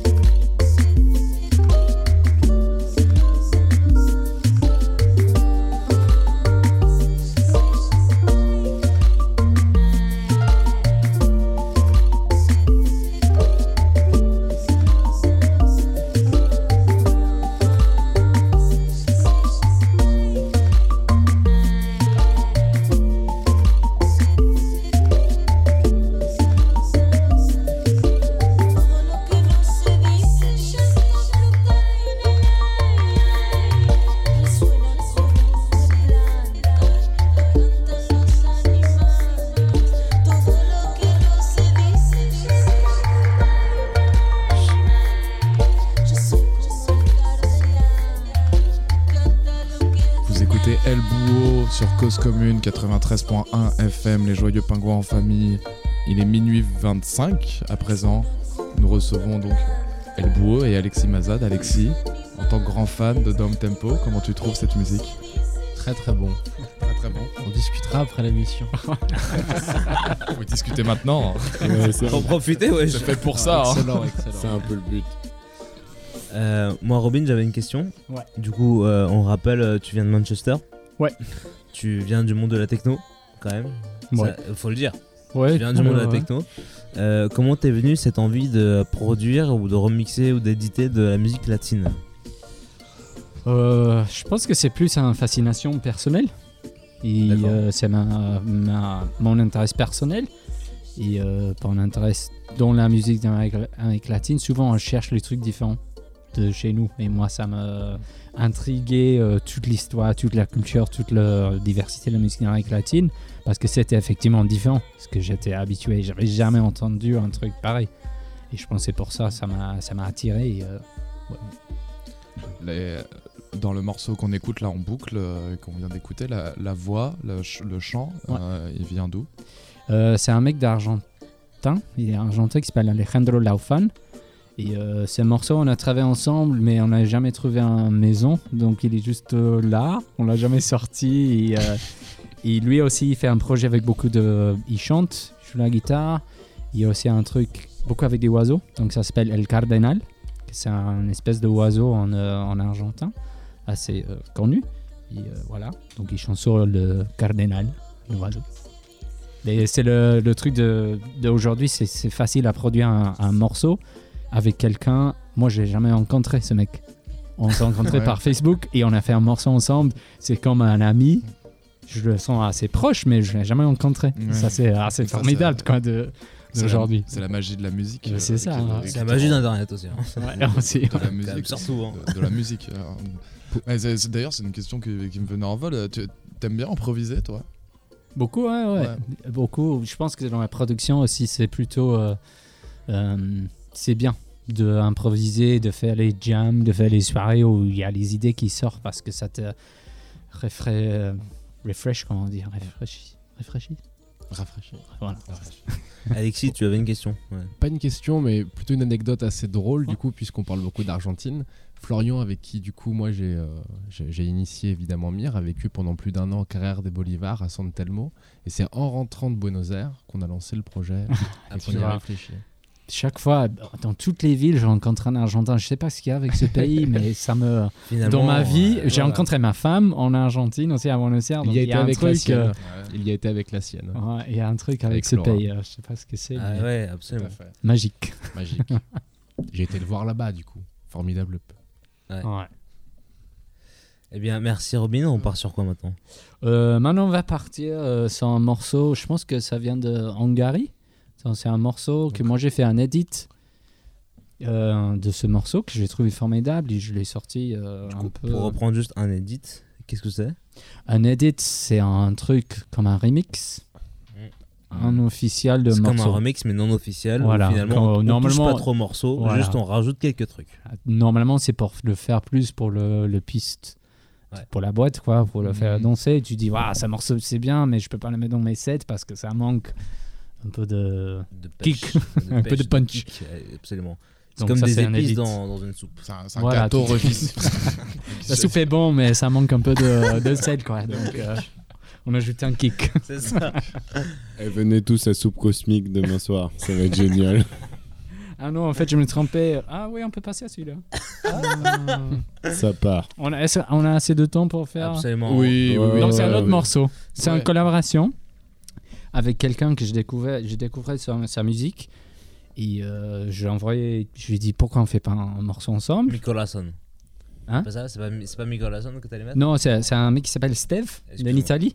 Et euh, voilà, moi j'ai commencé le morceau, je l'ai envoyé, et lui m'a envoyé et du coup on a fait un morceau, voilà, dans une soirée euh, de genre un peu de, un peu improvisé. Donc euh, je vais juste mettre celui-là. et- Vas-y, on voit.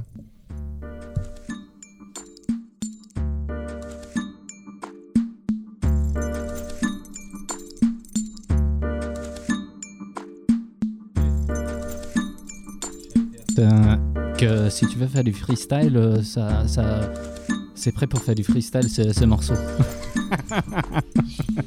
On aurait dû inviter les, les gens d'avant de rester et euh, faire un peu de freestyle.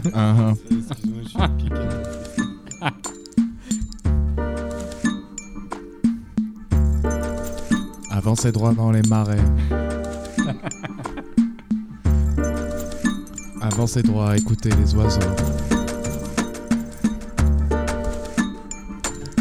J'ai mis mes bottes. J'ai mis ma veste. Et je hausse mon fusil. Dans le Loir-et-Cher. Dans le Loir-et-Cher. J'ai mis mes bottes. J'ai mis ma veste. veste. Et je ôte mon fusil. Dans le Loir-et-Cher. Dans le Loir-et-Cher. Je guette les oiseaux dans le Loir-et-Cher. Cher, euh, cher euh, compatriote. Cher, euh, cher compatriote. Dans le Loir-et-Cher. Où est passée la compote? Dans le Loir-et-Cher. Je vous annonce, euh, mes chers compatriotes, qu'un chevreuil est mort. Et que ce sont les derniers oiseaux Dans le Loir-et-Cher. que vous voyez ce soir. Dans le Loir-et-Cher. Le Loir-et-Cher. Le Loir-et-Cher.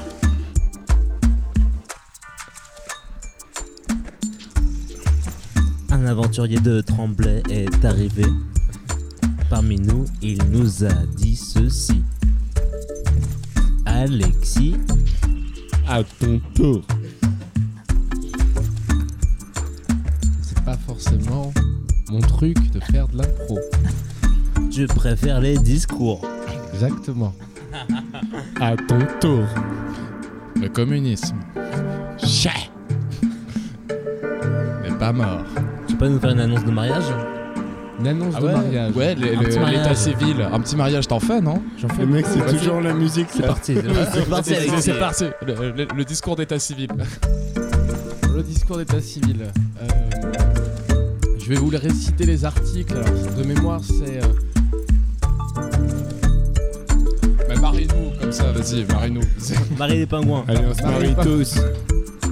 Valentin, veux-tu prendre pour époux Baptiste ici présent ce soir Oui Baptiste, veux-tu prendre Valentin pour époux?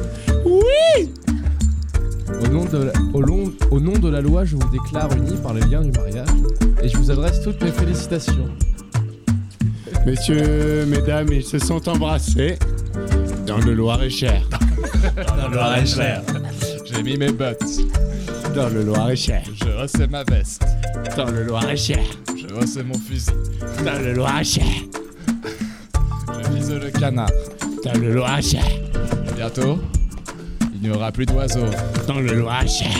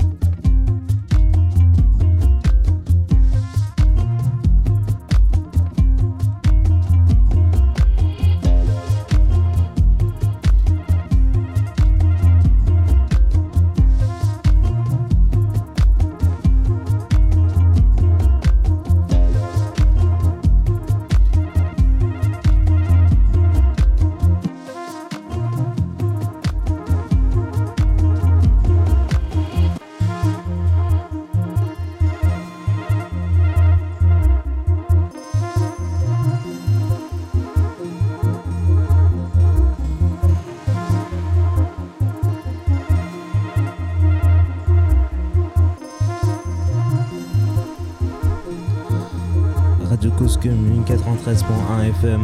Avec les jeux en famille, on est sur une prestation live euh, playlist exclusive de El Bouho. Dans le Loir-et-Cher. Ouais, merci pour le- l'improvisation. euh, L'improvisation, c'était assez, euh, assez fresh. Euh, Assez fresh. on, peut le, on peut le mettre sur l'EP, le prochain EP. Qu'est-ce qu'on s'est écouté alors, Ego Euh, donc le premier, c'est en fait ça, c'est deux collaborations. Parce que moi, euh, je suis très fan de faire les collaborations avec les, les autres artistes. Donc le premier, c'était avec un artiste italien qui s'appelle Steve. Et celui-là, c'est avec un Allemand qui s'appelle Emrux. Et euh, c'est là le dernier. Je, suis en train de faire un projet euh, assez organique qui s'appelle Elbow and Friends. C'est Elbow et ses amis. Et euh, l'idée, c'est de faire. Maintenant, on est vingt- une vingtaine de collaborations avec des artistes de partout dans le monde. Moi, je commence un morceau, une idée. Je l'envoie à eux. Eux, ils travaillent dessus. Ils m'envoient. Moi, je continue. Et on fait un morceau comme ça à travers de euh, l'Internet. Et, euh, C'est ce que tu racontais tout à l'heure. euh, t'hé- T'hésites pas à envoyer tes morceaux à des gens sur internet euh, que tu connais pas et, et ça marche. c'est assez drôle parce que je pense qu'aussi les gens ils sont assez surpris. Ils se disent mais c'est qui ce mec Il Pourquoi il m'envoie euh, sa musique Mais je trouve que comme, comme producteur, ça te, c'est comme ça te pousse à faire les autres trucs. Ça te surprend. Souvent quand on fait la musique, on, est, on reste dans un carré où on fait les mêmes sons, on reste dans les mêmes trucs qu'on aime bien, on sait faire. Et parfois c'est hyper bien de sortir et de dire oh j'aurais jamais fait ça. Ça m'arrive souvent que je, moi je, commence une idée, j'envoie, je reçois le truc, je dis j'aurais jamais fait ça, j'aurais jamais pensé de mettre ce son-là ou de, de l'amener par là. Et, et du coup, je trouve que ça, c'est bien comme producteur parce que ça te, c'est comme un challenge en fait. T'en reçois aussi de- Ouais. Des ouais. gens que tu connais Ouais, pas. L'idée aussi, c'est de dire que eux, ils commencent un truc, ils m'envoient à moi, et moi, je travaille dessus, je les passe. Et, euh, et du coup, il y a beaucoup de morceaux qui me rassemblent. Ils me rassemblent, mais pas vraiment, et qui leur ressemblent à eux, mais pas vraiment. Et c'est pour eux aussi, c'est un challenge. Et parfois, ça marche pas. hein. Souvent, ça marche pas, mais parfois, ça marche. Mais euh, ça te surprend. Ok, parfait. Maintenant, on va partir sur quoi? Et maintenant, on va partir sur un remix que j'ai fait, qui n'est pas encore sorti, de l'artiste que. On m'a posé la question d'avant, c'était qui l'artiste euh, plus euh, d'inspiration pour moi Et c'est cet artiste-là, Santiago Circuito. C'est encore en argentin. Désolé, il y a beaucoup d'argentins.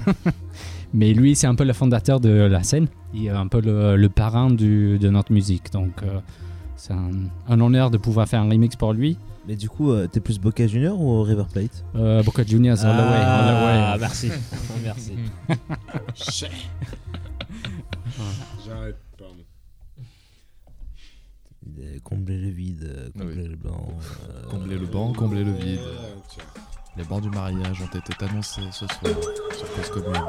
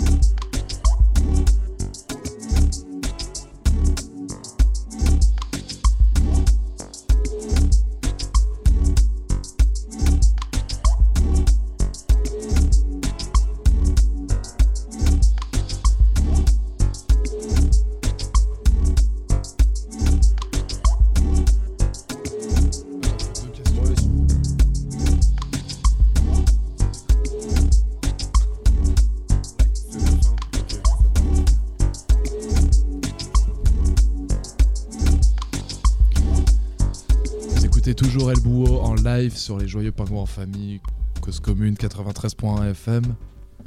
El Bouot, c'était le premier son que tu nous as fait écouter.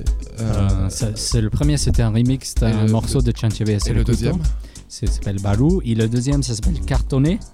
Et euh, c'est un morceau dans le même style de Rhythms. C'est un morceau que je viens de faire. Il n'est pas encore. Je l'ai fait il y a deux jours, donc il est toujours un peu frais. Il manque euh, quelqu'un pour chanter dessus. Donc euh, je cherche un chanteur. Bah, Antoine, c'est parfait pour toi. Antoine. Oui. Moi, je chante. S'il faut. Mais j'aime surtout le Loir-et-Cher. Et euh, Robin, tu, parlais. Pardon. tu voulais Non, dire- non, j'allais juste dire, moi, moi, j'aime bien les opportunités des radios comme ça, de mettre les morceaux, d'expérimenter un peu, de mettre les morceaux qui sont frais, de, de voir comment, ils, comment on les écoute. Et, euh, voilà, j'essaie de, faire un truc un peu différent. Comme musicien producteur, et c'est toujours difficile de, sortir de, son, euh, de ton propre son. Donc euh, j'essaie de, voilà, d'essayer de nouveaux sons, des nouveaux rythmes, euh, de, faire des choses un peu différentes. Mais toujours dans le même style. Nous avons beaucoup parlé de, des- musiques que l'on produit à l'écoute, tu parlais tout à l'heure de- des, des artistes euh, auxquels tu envoyais des, des sons sur internet, etc. Et euh, est-ce que tu as la même démarche en live? Est-ce que tu aimes le live? J'aime le live, oui, mais euh, mon problème c'est que vu que je travaille chez Greenpeace, j'ai jamais assez de temps pour tout faire bien. Mon rêve, ça serait de faire un live avec les musiciens. Comme quand tu Ouais. vas sur le guitare, il y a un live impressionnant avec percussionniste, une chanteuse, et lui il joue les instruments aussi. Et ça, ce serait mon rêve, mais il faut du temps pour le préparer et tout ça. Donc euh, un jour peut-être. Mais euh, j'aime beaucoup moi, jouer live aussi. Je trouve que c'est une autre ambiance de voir les gens et de voir qu'ils- quoi marche. euh, C'est autre chose de jouer euh, devant des Ouais, gens, de faire ouais, danser ouais. des gens. euh, Ouais, et de- de DJ set aussi, c'est autre chose. J'aime beaucoup faire des DJ sets aussi parce que ça, ça aussi, c'est autre chose, c'est rigolo, mais ouais. Pas le temps. Pas le temps. Parfait, on va bientôt se quitter, mais avant ça, on va euh, du coup partir encore sur euh, quelques sons avec toi. Oui, du coup, j'ai le prochain morceau que je vais mettre, c'est une histoire assez intéressante. Euh, c'est un mec de Équateur qui s'appelle Kishosis, c'est un producteur équatorien. Lui, je pense que c'était son père, il était dans la musique folklorique d'Équateur et du coup, il a découvert une sélection de musique inédite de la folklore équatorienne impressionnant. C'est un disque, je pense qu'il y a une vingtaine de morceaux qu'ils n'ont jamais sortis, qu'ils ont découvert, voilà, dont les tapes sont un peu euh, perdus dans une boîte. Et lui, il va euh, les sortir. Il m'a demandé de faire un remix. Et c'est les morceaux, tous les morceaux sont, te touchent à, à cœur vraiment. Donc ça, c'est une des morceaux. Le remix il est un peu pas fini, mais ça s'appelle euh, Agua Larga. Et c'est une chanson que parfois tu écoutes les, morceaux, les chansons qui te tout de suite te touchent, il te dit quelque chose et c'est facile à, à commencer à faire le remix. Et ça, c'est une de ces morceaux. Donc ça s'appelle euh, Agua Larga. J'ai pas le, le nom du groupe, mais c'est un groupe euh, folklorique, je pense, des années 60, des années 70 Équateur, euh, qui est jamais sorti. Donc euh, ça va être un album top quand ça sort. Voilà, ça s'appelle Agua Larga. C'est parti, tu peux lancer.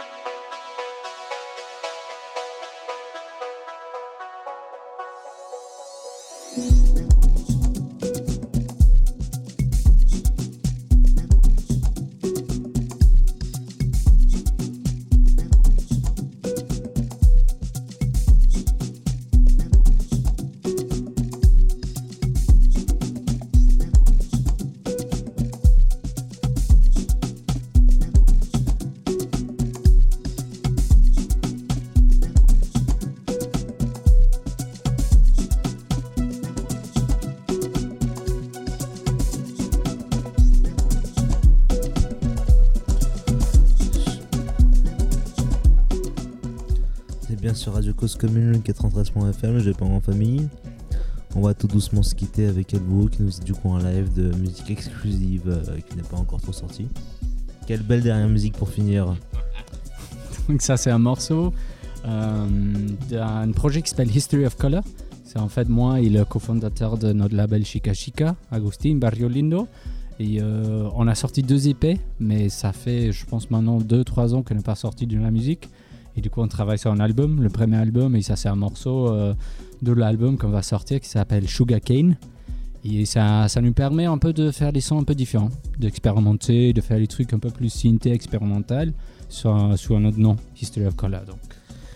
Et quel honneur d'avoir pu t'inviter, quel honneur d'avoir pu avoir ces exclusivités pour Ah, nous. Merci beaucoup Elbow euh, pour ce live. On peut l'applaudir s'il vous plaît les studios. Merci beaucoup. Bah, merci à vous. Merci Robin.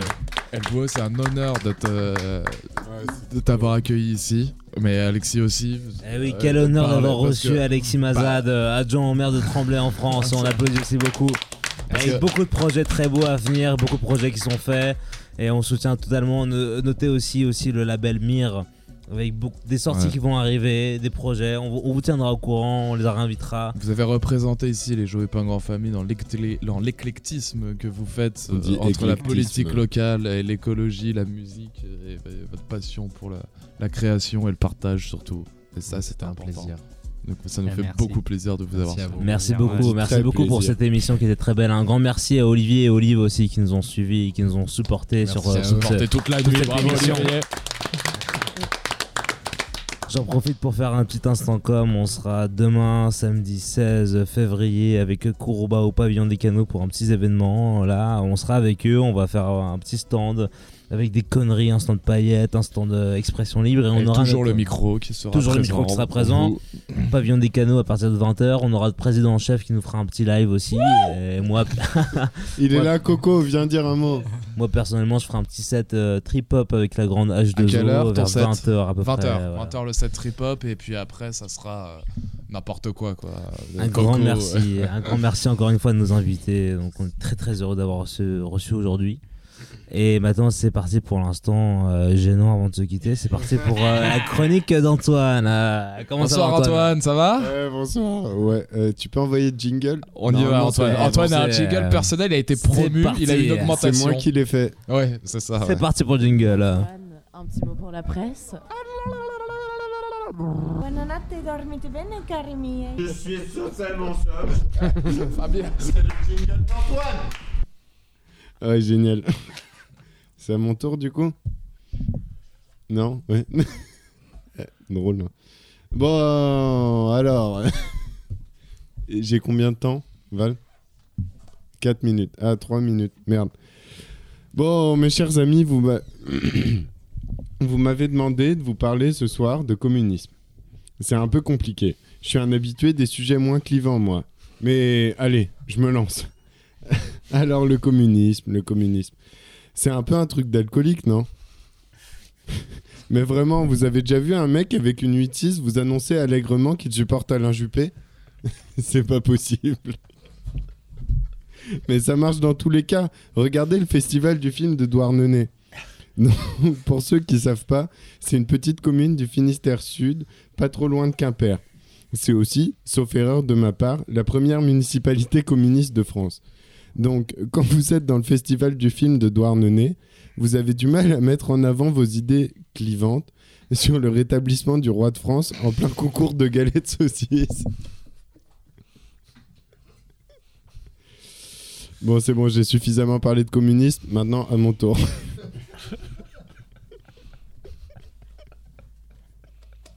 Le week-end dernier, je suis parti à Turin avec des amis.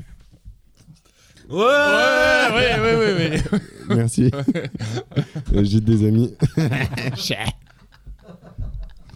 Ouais, C'était top, on a mangé plein de pasta et de pizza. Euh, vraiment le kiff, genre euh, la pizza avec des anchois dessus. Enfin, vous savez, celle avec des tomates, de la mozza, du basilic, un truc cool. Et deux petits filets d'anchois par part. enfin, le super week-end, quoi. Du coup, en rentrant de ce week-end, on a pris le bus pour aller de Turin à l'aéroport de Milan parce que euh, longue histoire. Et du coup, dans ce bus, en écoutant Eddie de Preto, je me suis rendu compte que j'avais une voisine. Belle, mais sans plus, quoi. Genre une femme. Et du coup, entre deux croisements de jambes embouteillés sur un échangeur d'autoroute italien, on a fini par se regarder. Et là, le drame. Mais vous vous demandez quel drame Mais finalement, le drame, c'est de regarder son voisin dans un Macron bus.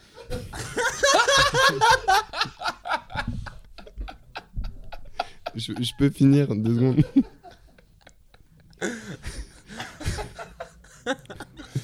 La proximité ne peut fonctionner que si on est anonyme, chérie. Je ne veux pas savoir ta pointure de chaussure ou tes idées politiques. Je veux juste qu'on évite de se toucher. Le dialogue a eu lieu comme suit. Buena giornata, vous faites quoi dans la vida? Et moi, au tréfonds du coltard, dans une ultime parole philosophique de bus, je réponds Bah, je facho des études de droit.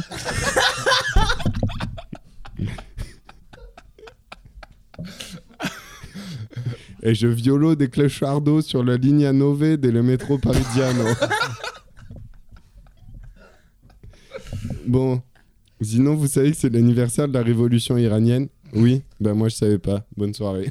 Eh, merci, c'était la chronique d'Antoine. Bravo. Bravo. bravo, à tout le monde. Merci Alexis Mazad, merci Elboa, Merci, Stagger. Hopi, Perkins, merci Baptiste, merci Coco, merci, Olivier. Merci Coco, qui n'était- qu'on n'a pas entendu, mais qui a filmé toute Qui cette soirée, qui Ouais. était là. Notre président est toujours là. Et toujours là. soit. Et Et on termine à 1h01. euh, C'est parti. Vous avez dit bien écoutez 93.causecommune.fm. 93.1 FM, Cause Commune, c'était les Joyeux Pingouins Famille, les 1h01. On vous laisse l'antenne. Buonanotte. Buonanotte.